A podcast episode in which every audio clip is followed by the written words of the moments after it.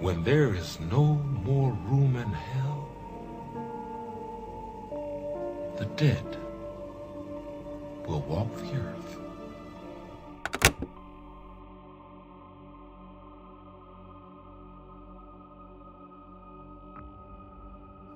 به نظر می‌رسه که این ناهنجاری یک کتاب با جلد سخت و مشکی رنگ باشه که روش نوشته شده تاریخچه دیواها صفحه اول کتاب توسط نویسنده امضا شده اما احتمالاً به خاطر ماهیت ناهنجار خود نویسنده دستخطش قابل خوندن نیست. همچنین اطلاعات صفحه اول به ما نشون میده که این کتاب در قرن بیستم میلادی نوشته شده اما تاریخ دقیقش رو نمی‌دونیم. به محض اینکه کسی برای اولین بار این کتاب رو باز می‌کنه و ورق می‌زنه متوجه میشه که تعداد صفحات داخلش نسبت به ظاهر بیرونیش خیلی بیشتره. تا الان تمامی تلاش ها برای شمردن دقیق صفحات کتاب ناکام مونده. چون به نظر می‌رسه که تعداد صفحاتش مرتبا در حال تغییر باشه. افرادی که SCP 140 رو مطالعه می‌کنن غالبا در حین مطالعه احساس وحشت، ناراحتی و حالت تهوع بهشون دست میده. گفته شده که دلیل این اتفاق احتمالاً به خاطر توصیفات بسیار خشن و آزاردهنده داخل کتاب باشه. علیرغم این قضیه تمام خوانندگان SCP 140 به شدت جذب کتاب میشن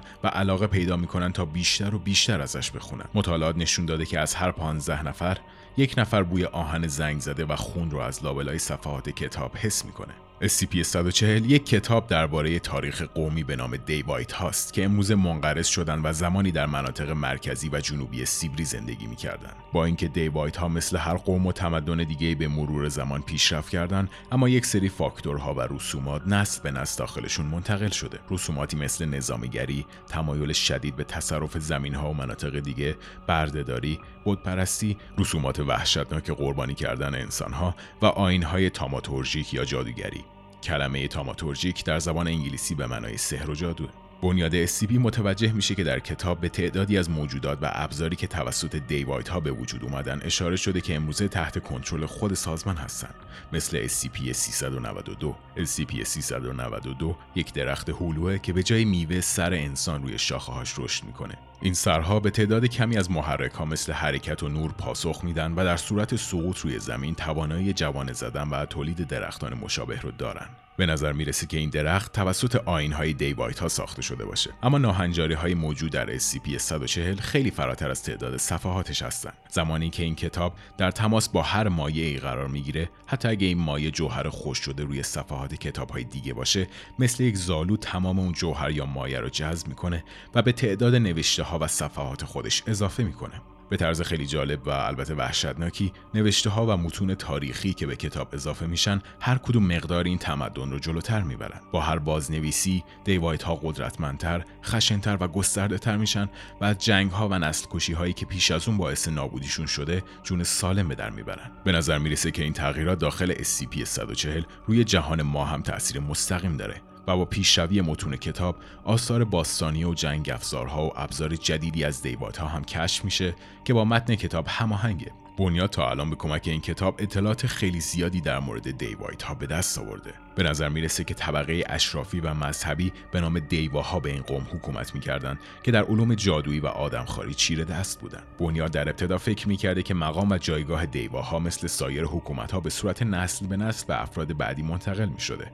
اما امروزه می‌دونیم که دیواها یک گروه خاص بودند که هر کدوم عمری بسیار طولانی داشتند تعدادی از نظریه پردازان تاریخی گمون می‌کنند که مسیر تکاملی دیواها به قدری از انسانها متفاوت بوده که شاید اصلا انسان به حساب نمیان وقایع و جزئیات نوشته شده داخل کتاب به قدری دقیق و کامل هستند که به نظر نویسنده کتاب شخصا حین رخ دادنشون اونجا حضور داشته توصیفات بسیار خشن از آینهای مذهبی، نبردهای خونالود، زندگی روزمره و بیوگرافی افراد مهم این تمدن فقط بخشی از متون این کتاب به حساب میاد. نویسنده گمنام این کتاب که با نام SCP 140 خط فاصله A شناخته میشه، همچنان جزو افراد تحت تعقیب سازمانه و عنصر کلیدی در حل این ماجرا به حساب میاد. تا امروز آثار باستانی و عتیقه های زیادی در مناطقی مثل سیبری، مغولستان، پاکستان و چین کشف شدند. خود کتاب برای اولین بار در شرایط خیلی عجیبی پیدا شد.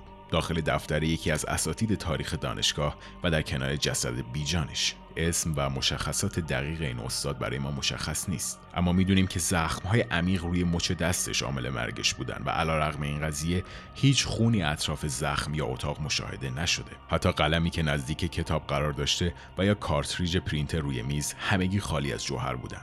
بنیاد آخرین دست نوشته این استاد تاریخ رو داخل خونش پیدا می‌کنه. متاسفم. اما باید بدونم.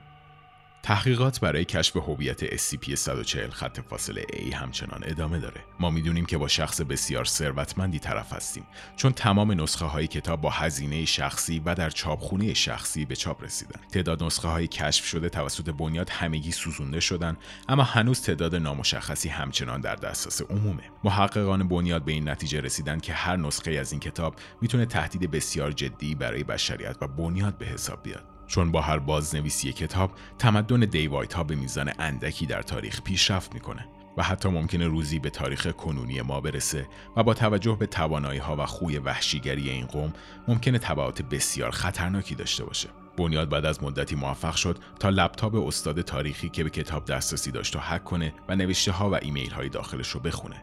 به نظر می‌رسه که در نسخه اولیه کتاب دیوایت ها توسط نیروهای ژنرال چینکای به طور کامل قلقم شدن اما در بازنویسی های بعدی تعدادی از دیوایت ها از این نبرد جون سالم به در می‌برند و دوباره در سیبری متحد میشن و به زندگی ادامه میدن در حال حاضر SCP-140 به ما میگه که دیوایت ها در سالیان بعد توسط نیروهای چنگیزخان مغول در سالهای اولیه گشایش به طور کامل نابود میشن اما همچنان سرنوشت تعدادی از شهرها و افراد این قوم نامشخص باقی مونده بنیاد اقدامات بسیار سفت و سختی رو برای محافظت از SCP-140 در نظر گرفته. کتاب باید دائما درون یک گاف صندوق فوق امنیتی باشه و نباید هیچ کتاب یا مایه دیگه ای تا شعاع 15 متریش قرار داده بشه.